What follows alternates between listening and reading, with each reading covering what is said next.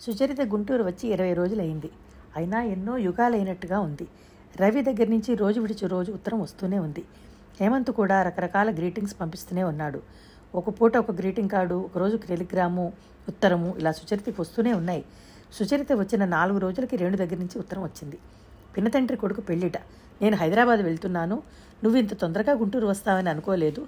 అసలు ఏం కొంప ముంచుకుపోయిందని నువ్వు ఇలా పరిగెత్తుకుంటూ వచ్చావో నాకు అర్థం కావట్లేదు. నేను పెళ్ళికి వస్తానని బయలుదేరింది అసలు నిన్ను చూద్దామనే? సరే మీ అన్నయ్యని చూస్తానులే అని వ్రాసింది. సుచరిత రవికి రేణు వస్తుందని ఉత్తరంలో తెలియజేసింది.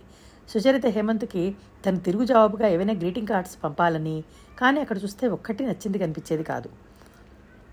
ఒక చెంపగా అత్తయ్యను గురించి జ్ఞాపకాలు కళ్ళకి నీళ్ళు మాటిమాటికి తెప్పిస్తున్నాయి. ఇంతలోనే హేమంత్ ఉత్తరాలు చకిలిపి కీర్తులు పెడుతులుగా పెడుతున్నట్టుగా సుచరితని సేద తీర్చసాగాయి. తనకి కూడా చాలా పెద్ద పెద్ద ఉత్తరాలు రాయాలనిపించేది. కానీ అంత భాండాగారం తన దగ్గర లేదనిపిస్తుండేది. హేమంత్ నీ ఉత్తరం అందింది. హేమ్ నీ గ్రీటింగ్ చాలా బాగుంది హేమ్ డియర్ టెలిగ్రామ్ చూడగానే నా కళ్ళలోకి నీళ్ళు వచ్చేశాయి.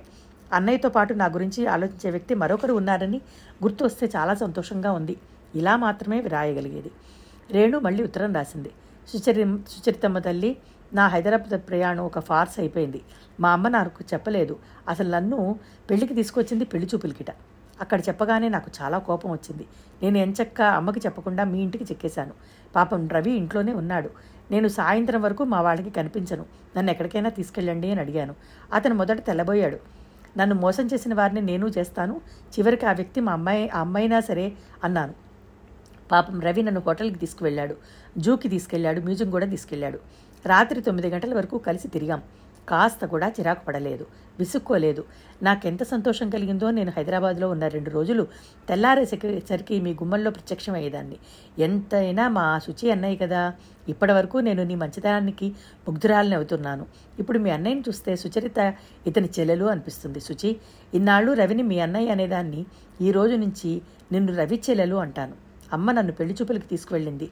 నేనేమో అది ఎగ్గొట్టి నాకు ఇష్టమైన అబ్బాయిని నేనే చూ పెళ్ళి చూపులకి పెళ్ళి చూపులుగా వెళ్ళిపోయాను. అంటే మొద్దుబుద్దర తల్లి అర్థమైందా? శుచి మీ అన్నయ్య నాకు చాలా నచ్చాడు. నేను తనకి నచ్చానో లేదో నువ్వు చెప్పేస్తే నేను అమ్మతో ఇక నాకు పెళ్ళి సంబంధాలు చూడ చూడొద్దని రవి సంగతి చెప్పేస్తాను. ఆలస్యం అయిందంటే చంపేస్తాను. ఉత్తరం త్వరగా రాయి. నీ నాన్నుడు వ్యవహారం నా దగ్గర పెట్టకు.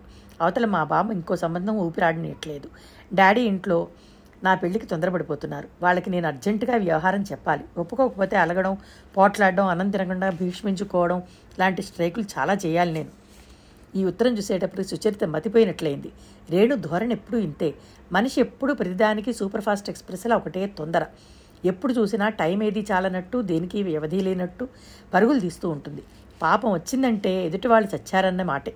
రేణు అకారణ కోపాలు అంతలోనే అలగడాలు మూతి బిగించడాలు అంతలోనే మళ్ళీ రాజీ పడిపోవడం క్షమాపణ చెప్పేయడం తనకి బాగా అలవాటైపోయాయి. కానీ అన్నయ్యకి ఈ సోహం నచ్చుతుందా? సుచరిత ఆలోచించింది.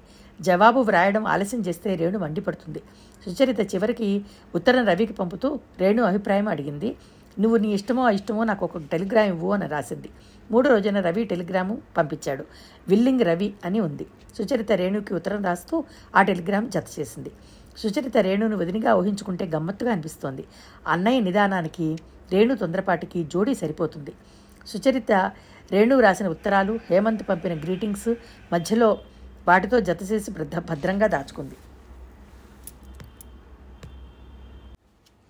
ఆ రోజు ఉదయం సుచరిత అప్పుడే డ్రెస్ చేసుకుని కాలేజీకి వెళ్ళడానికి పుస్తకాలు తీసుకుంటోంది. రేణు కూడా లేకపోవడంతో కాలేజీ మహావిసుగ్గా ఉంది. అప్పటికప్పుడు బట్టలు సర్దుకుని హైదరాబాద్ వెళ్ళిపోదామా అన్నంత చిరాగ్గా ఉంది. ఇంతలో రూమ్మేట్ సుశీల వచ్చి నీ కోసం ఎవరో వచ్చారు? అంది. నా కోసమా? వచ్చాడు? నేను అనుకుంటూనే ఉన్నాను. నేను లేనని చెప్పు అంది. అదేమిటి? అంది సుశీల. అది అంతే. నీకు పుణ్యం ఉంటుంది. నేను లేనని చెప్పి చూడు. ఆయన ఒక పట్టాన వెళ్ళడు. సవా లక్ష ఆరాలు అడుగుతాడు.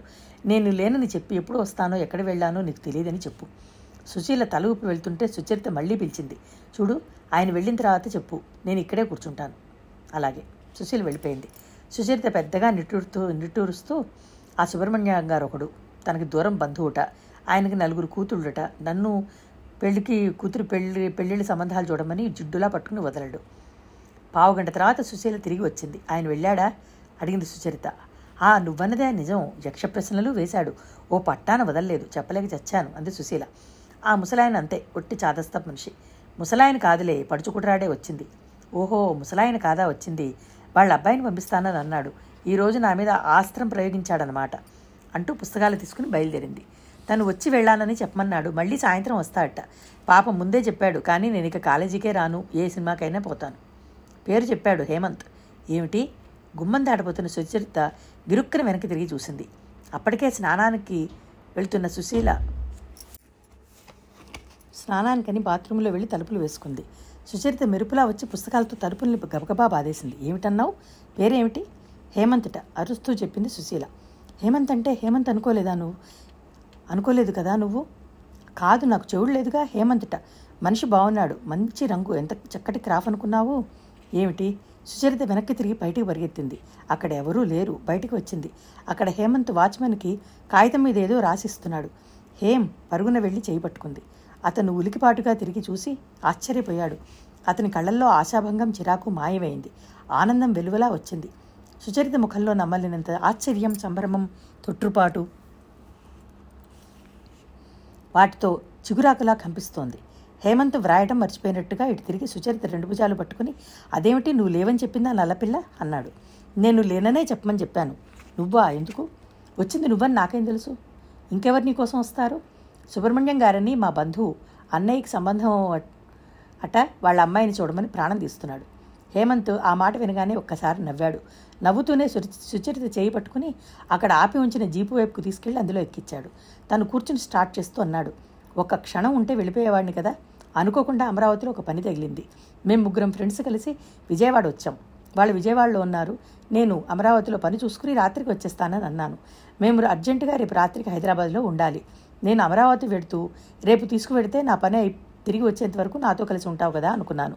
తీరా వస్తే ఆ నల్లపిల్లల బుకాయించేసరికి నాకు మతిపోయింది. ఓ చెంప టైం అయిపోతోంది. ఇక తిరిగి వచ్చేటప్పుడు చూడవచ్చునని మా అమ్మాయి ఆ అమ్మాయికి చెప్పాను. నాకే అనుమానం వేసింది. అందుకే మళ్ళీ అతనికి నేను వచ్చానని ఉత్తరం రాసి నీకు ఇమ్మనమని చెప్పాను. సుచరిత చెయ్యి అతని చేతిలో బిగిసి అతని గుండెల దగ్గర ఆనింది. అతని వేళ్ళు సుచరిత వేళ్ళను బిగించి పట్టుకున్నాయి. నాకేం తెలుసు? నేను సుబ్రహ్మణ్యం గారు అనుకున్నాను. అనవసరంగా లోపల అరగంట సేపు కూర్చుండిపోయాను ఆ సుబ్రహ్మణ్యం గారు ఎవరో కానీ మన టైం తినేశాడు కదా అన్నాడు. సుచరిత పక్కు నవ్వింది. హేమంత్ కూడా నవ్వాడు. అతని చేతివేళ్ళు సుచరిత చేతిని పెదవుల దగ్గరికి తెచ్చుకున్నాయి. సుచరిత నిటారుగా కూర్చుంది. అతని పెదాల స్పర్శ విద్యుత్తులా శరీరం అంతా పాకినట్టుగా అనిపించింది. రవి నువ్వు ఎలా ఉన్నావా అని ఒకటే కంగారు పడుతున్నాడు. ఈ ప్రయాణం వచ్చి చూస్తున్నాను కాబట్టి సరిపోయింది. లేకపోతే తనే వచ్చేవాడేమో. నయమే నేను అసలు ఇందాక పెట్టి సర్దుకుని బస్టాండ్కి వెళ్ళిపోదామా అనుకున్నాను సుమా. నిజంగానా? My God. అయితే మనం ఇప్పుడు వచ్చేపోయే రైళ్ళులా క్లాస్ అయి ఉండేవాళ్ళం అనమాట అతని చేయి వదిలి సుచరిత భుజం చుట్టూ చేయి దగ్గరికి తీసుకున్నాడు. మీ మమ్మీ ప్రతిభ ఎలా ఉన్నారు? అడిగింది. బాగానే ఉన్నారు అన్నాడు. ఇద్దరి మధ్య మౌనం ఏర్పడింది. అకస్మాత్తుగా మొగదనం వచ్చినట్టుగా మాటలే కరువయ్యాయి. జీపు ఊరి పులిమేరలోకి వచ్చింది. సుచరిత అతని చేయి వదిలించుకుని సరిగా కూర్చుంది. జీప్ ఒక ఇంటి ముందు ఆగింది. అప్పటికే అతని కోసం అక్కడ ఎదురు చూస్తున్న మనుషులు ఉన్నారు. అక్కడ అతనికి రెండు గంటల పైగానే టైం పట్టింది. సుచరితకి కుర్చీ వేశారు కూర్చుంది కాఫీలు తెచ్చారు. అతను రెండు కప్పులు తీసుకుని తనే స్వయంగా ఒకటి సుచరితకి ఇచ్చాడు. హేమంత్ ఒక కుర్రాడని పిలిచి జేబులో నుంచి డబ్బులు తీసి ఏదో చెప్పాడు. ఐదు నిమిషాల్లో అతను తిరిగి వచ్చాడు. అతని చేతిలో మ్యాగజైన్స్ ఉన్నాయి. హేమంత్ ఆ పుస్తకాలు సుచరితకి తెచ్చి ఇచ్చాడు. సుచరిత వాటిని తిరిగేస్తూ కూర్చుంది. మధ్య మధ్యలో తెలత్తి హేమంత్ వైపు చూస్తోంది. అతను ఇటే చూసి చిరునవ్వు నవ్వుతున్నాడు. ఒకసారి దగ్గరికి వచ్చి బోర్ కొడుతుందా అని అడిగాడు. లేదు అంది. అతన్ని అలా చూస్తున్నా చాలా చాలనిపించింది. బోర్గా ఏమనిపించడం లేదు. చాలాసేపు అయిన తర్వాత అతని పని పూర్తయినట్టుంది. ఇక వెళ్దామా అన్నాడు. సుచరిత అప్పటికే లేచి నిలబడింది. ఇద్దరూ జీప్ ఎక్కారు. గుడికి వెళ్దామా అంది. జీపుని గుడికి వెళ్ళే రోడ్డుకి తిప్పాడు. హేమంత్ పూజారికి పూజ చేయమని చెప్పాడు. అతను ఇచ్చిన చిల్లరని సుచరిత హారతి పళ్ళల్లో వేసింది. ఇద్దరూ గుడి మండపంలో కూర్చొని ప్రసాదం తిన్నారు. సుచరిత హేమంత్ ఇద్దరు మెట్లు దిగి నది కాళ్ళల్లో నది నీళ్ళలో కాళ్ళు చేతులు కడుక్కున్నారు. నేను చదువు మానేస్తానంది సుచరిత. నది నీళ్ళలోకి చిన్నపిల్ల చిన్న చిన్న రాళ్ళు విసురుతూ. అదేమిటి? అన్నాడు అతను. నాకు విసుగ్గా ఉందంది. ఇంకా నయం. నువ్వు బాగా చదువుకోవాలి. నిన్ను చదివించాలని నేను రవి అనుకుంటున్నావు. నువ్వు ఎంబీఏ కానీ ఎల్ఎల్బీ కానీ చేయాలి. నేనా? ఎందుకు? అలా అయితే మనకు ఉపయోగపడతావు. లా చదివినా ఎంబీఏ చదివినా పర్వాలేదు. నువ్వు మాలో ఒక పార్ట్నర్వి కదా. రవి నేను ఇంకా బిజినెస్ గురించి ఆలోచిస్తున్నాం. అబ్బో! చదువు నాకు చాలా బోర్గా అనిపిస్తుంది. చదువు అంటే బోర్ అంటే మరి ఏమంటే ఇష్టం చెప్పు. హాయిగా తిరుగుతూ ఉండాలి. తిరుగుదు కానివి కానీ ఆ తిరగడం మన పని కోసం అనుకో. అప్పుడు మనకు ఉపయోగం ఉంటుంది. సరదాను తీరుతుంది. నీ గురించి నేను రవి ఎన్నెన్నో అనుకుంటున్నాం. నీ పరీక్షలు ఎప్పుడు ఇంకా మూడు నెలలు ఉన్నాయి పరీక్షలు అవగానే పెళ్ళి అన్నాడు హేమంత్. ఎవరికి అంది సుచరిత సరదాగా? హేమంత్ సుచరితకి సుచరిత కిలకిలా నవ్వింది. జీవితం నిర్మించుకోవడం అంటే నేను సిమెంట్ని నువ్వు ఇటుకలు. అవునా? సుచరిత కిలకిలా నవ్వింది. అతను సుచరిత చెవిని సుతారంగా మెలిపెట్టాడు. ఇలా ఎప్పుడూ నవ్వుతూ నవ్విస్తూ శుచి చాలా హాయిగా ఉంది కా నాకు. కాసేపు మాట్లాడకుండా ఇలా కూర్చో. సుచరిత బుద్ధిమంతురాలుగా అతని మాట జవదాటినట్టుగా మౌనంగా ఉండిపోయింది. ఆ ఆరుబయలు అత్యంత ఆనందదాయకంగా ఉంది. ఆ విశాల విశ్వం తమదేనన్న భావన వస్తోంది. ఈ భూమి మీద అసలు తామిద్దరే జీవించడంలో గల ఆనందం అర్థమవుతున్నట్టుగా అనిపిస్తోంది. హేమంత్ విజిల్ వే విజిల్ వేయసాగాడు. హేమంత్ విజిల్ వేయడం సుచరిత సుచరితకు కొత్త కాదు. రవితో కలిసి రాత్రి పొద్దుకుపోయే వరకు వ్యాపారం గురించిన చర్చల్లో మునిగి ఒక్కొక్కసారి రవి రాస్తుంటే అతను అటు ఇటు తిరుగుతూ విజిల్ వేయడం చాలాసార్లు వింది. ఈసారి అది అత్యంత మధురంగా ఉంది. సుచరిత తలతెత్తుతూ నాకు కూడా విజిల్ నేర్పించవా? అని అడిగింది. తప్పు ఆడపిల్లలు వేయకూడదన్నాడు. అన్నయ్య నన్ను మగపిల్లవాడి కంటే ఎక్కువగానే పెంచాడులే. అదే నాకు నువ్వంటే ఇష్టం కలగడానికి మొదటి కారణం. అవసరమైన సిగ్గులు పడకపోవడం. నిమిష నిమిషం నేను ఆడపిల్లని సుమా అని కాంక్షస్గా ఫీల్ అవుతూ ఎదుటివారిని గుర్తు చేస్తూ ఇవేవి నీకు అలవాట్లేవు. అబ్బా నాకు ముందు విజులు నేర్పు. గురుదక్షిణ ఏమిస్తావు? ఏమీ ఇవ్వను. సరే ఇలా చూడు అని చెప్పాడు.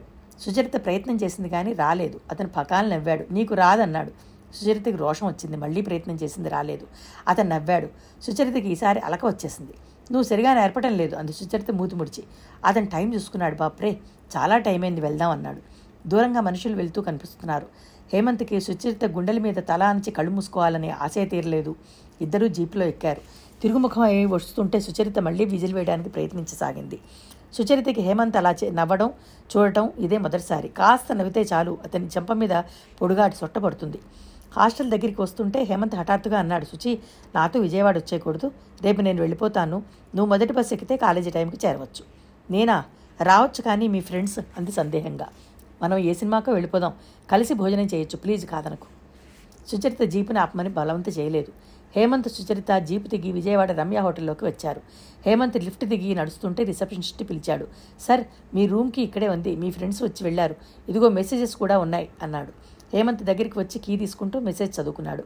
హేమ్ నేను దయాకర్ ఇది ఇద్దరం గుడివాడ వెళ్తున్నాం. దయాకర్ అక్కని పిల్లల్ని చూసి తెల్లవారుజామునికి వచ్చేస్తాం. నువ్వు వెళ్ళిన పని ఓకే అయిందని ఆశిస్తున్నాను. శంకర్ అని ఉంది. హేమంత్ స్లిప్ జేబులో వేసుకుంటూ వీళ్ళిద్దరూ లేరు గుడివాడ వెళ్ళారన్నాడు. ఇద్దరూ నాలుగో అంతస్తులో ఉన్న గదికి వచ్చారు. హేమంత్ రూమ్ తలుపులు తెరిచి తన ముందుకు వెళ్ళి చెయ్యి ఆహ్వానిస్తూ welcome happy home my angel అన్నాడు. సుచరిత నవ్వింది. ఇది నీకే ఇల్లు కాదు. నేను దేవతని కాను మా బాబాయ్ ఒకరు ఉండేవారు. ఆయన లక్ష్మీ ఆరాధకుడు. ఆయన దగ్గర ఒక విగ్రహం ఉండేది. దానికి నేను రెండు పూటలా పూజ చేసేవాడు. ఎక్కడికైనా ఊరెడితే దాన్ని సంచిలో పెట్టుకుని వెంట తీసుకుని వెళ్ళేవాడు. ఎక్కడుంటే అక్కడ పూజ చేసేవాడు. ఇదేమిటి బాబాయ్ అంటే నేను ఎక్కడుంటే అక్కడ దేవికి పూజా స్థలం అనేవాడు. అయితే నేను ఇప్పుడు అలా సంచిలో మోసుకు వెళ్ళే పూజా విగ్రహం అన్నా నాకు ఇష్టం లేదు. నాకే పూజలో అవసరం లేదు. ఆ గొప్పతనాలు నాకు గిట్టవు. సుచరిత అలా అన్నప్పుడు మాటల మధ్య అలకగా తనకు నచ్చిన విషయం కానీ నచ్చని విషయం కానీ మాట కానీ వచ్చినప్పుడు మూతి ముడిస్తే హేమంత్కి చాలా వి- చూడసొంపుగా ఉంటుంది. హేమంత్ బ్రీఫ్ కేసు టేబుల్ మీద పెడుతూ ఈ బడుద్దాయిలు ఇద్దరూ పారిపోయి నాకు చాలా సహాయం చేశారు. మనం ఇక్కడే భోజనం చేయొచ్చు. కాఫీ ముందు తాగు అన్ను బెల్ నొక్కాడు. బాయ్ రాగానే కాఫీలు తెమ్మని చెప్పాడు. అబ్బా మన రోడ్ల మీద ప్రయాణాలు బయట ఉండే దుమ్ము అంతా మన మీదనే ఉంది. నేను క్షణంలో స్నానం చేసి వస్తానన్నాడు షర్టు విప్పేస్తూ. నన్ను తొందర పెట్టేశావు. లేకపోతే నేను కూడా ఒక చీర జాకెట్ తెచ్చుకునేదాన్ని కదా అంది సుచరిత. పర్వాలేదు నా షీట్ నా షర్టు నా లుంగి వేసుకుని వేసుకో అని స్నానం చేయమన్నాడు. సుచరిత కూడా స్నానం చేసి వచ్చింది. కాఫీ తీసుకొచ్చి బాయ్ టేబుల్ మీద పెట్టి వెళ్ళాడు. హేమంత్ ఆ బాయ్ వెనకే తలుపు మూసి వచ్చాడు. కాఫీ తాగారు ఇద్దరు కూడా.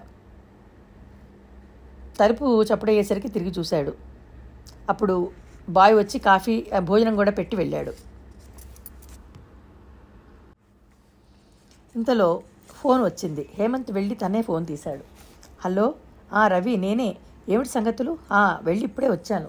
పని ఓకే అయింది. ఆ సుచరిత ఇక్కడే ఉంది. నాతో తీసుకొచ్చాను. ఏమిటి? నిజంగానా? My God. హేమంత్ ఉత్సాహంగా బిగ్గరగా నమ్మడినట్టుగా అన్నాడు. సుచరిత వైపు తిరిగి అదే స్వరంతో సుచి న్యాయభిక్ష పెట్టండి అనే నీ ఫోటోకి ఫస్ట్ ప్రైజ్ వచ్చిందని టెలిగ్రామ్ వచ్చిందిట. ఏమిటి? నిజంగానా? ఒక్క అంగలో ఫోన్ దగ్గరికి వచ్చింది. హేమంత్ ఆ ఫోటోని పోటీకి పంపానని చెప్పాడు. కానీ సుచరిత ఆ మాటే మర్చిపోయింది. ఇదిగో సుచి మాట్లాడుతుందిట. ఫోన్ తీసుకొచ్చి ఇచ్చాడు హేమంత్. నిజ అన్నయ్య నిజంగానా? నిజంగానా అన్నయ్య? సుచరిత చేయి గుప్పిట పెట్టి బుగ్గన నొక్కుకుంది. మై గాడ్ వెయ్యి నూట పదహారులు. హేమంత్ వైపు తిరిగి డబ్బెంతో తెలుసా? వెయ్యి నూట పదహారులు అంది హేమంత్ అలాగా అన్నట్టు చూశాడు. అన్నయ్య నీ దగ్గరికి రావాలనిపిస్తోంది అంది డగ్గుత్తెగతూ హేం అన్నయ్య పిలుస్తున్నాడు అంది ఇస్తూ. హేం ఫోన్ తీసుకున్నాడు. రవి అరే ఏమిటిది? నాకెందుకు? కంగ్రాచులేషన్స్ నేను ఫోటోగ్రఫీ నేర్పాను అనుకో కానీ గురువుని మించిన శిష్యురాలు అయిపోయింది శుచి ఓకే నేను ఉదయం బయలుదేరి వస్తాను. అలాగే శుచిని గుంటూరు వెళ్ళమని చెప్తాలే శుచి శుచి అంటూ మళ్ళీ ఫోన్ ఇచ్చాడు. శుచి కాలేజీకి వెళ్ళు నేను ఒక వారం రోజుల్లో వస్తాను.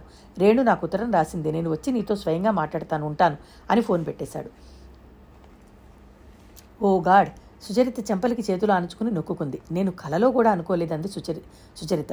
కళ్ళు ఆనందంతో మెరిసిపోతున్నాయి. ముఖం ఆనందం వెలివిరుస్తుండగా కాంతి పుంజంలాగా కళకళ్ళాడిపోతోంది అంత సంతోషంగా సుచరితని చూస్తుంటే హేమంత్కి చాలా ఇష్టంగా అనిపించింది. కంగ్రాచులేషన్స్ అన్నాడు హేమంత్ చేయి చేస్తూ. ఓహ్ నేను ఇంకా నమ్మలేకపోతున్నాను అంది ఆ చేయిని గట్టిగా పట్టుకుంటూ.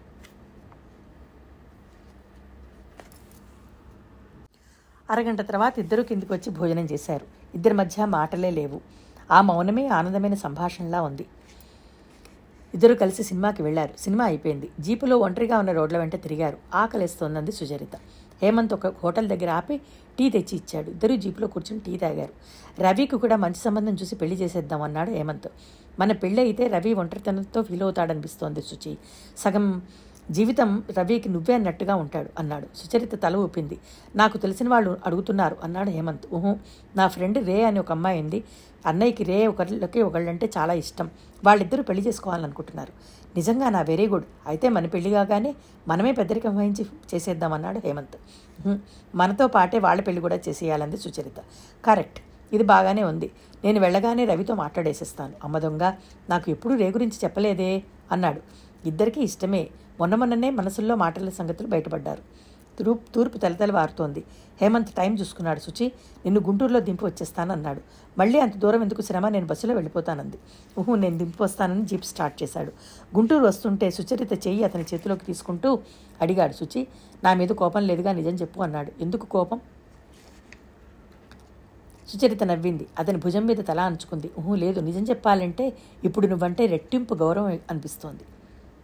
హేమంత్ చేయి నొక్కి వదిలేశాడు. అతని పెదవులు విజిల్ వేసాగాయలు. సుచరిత కూడా ప్రయత్నించింది. ఈసారి కొంచెం బాగానే వచ్చింది. హార్ని అప్పుడే విజిట వే విజిల్ వేయడం వచ్చేసింది నీకు అన్నాడు. నన్ను మొద్దు అన్నావుగా? అంది. సుచరిత వచ్చి రా రానట్టే వేస్తుంటే అతను విజిల్ వేసాగాడు. అతను సుచరిత భుజాల చుట్టూ చేవేసి దగ్గర తీసుకుంటూ సుచి నువ్వు ఏ విషయమైనా చాలా త్వరగా గ్రహించేస్తావు సుమా అన్నాడు. నన్ను కంగ్రాచులేట్ చేయవు అన్నాడు. ఎందుకు? అంది. నీలాంటి అమ్మాయి నాకు భార్యగా దొరికినందుకు. ఓ congratulations mister Hemant. Thank you missus Sucharita Hemant. మరుక్షణంలో ఇద్దరు నవ్వులు కలిసినాయి.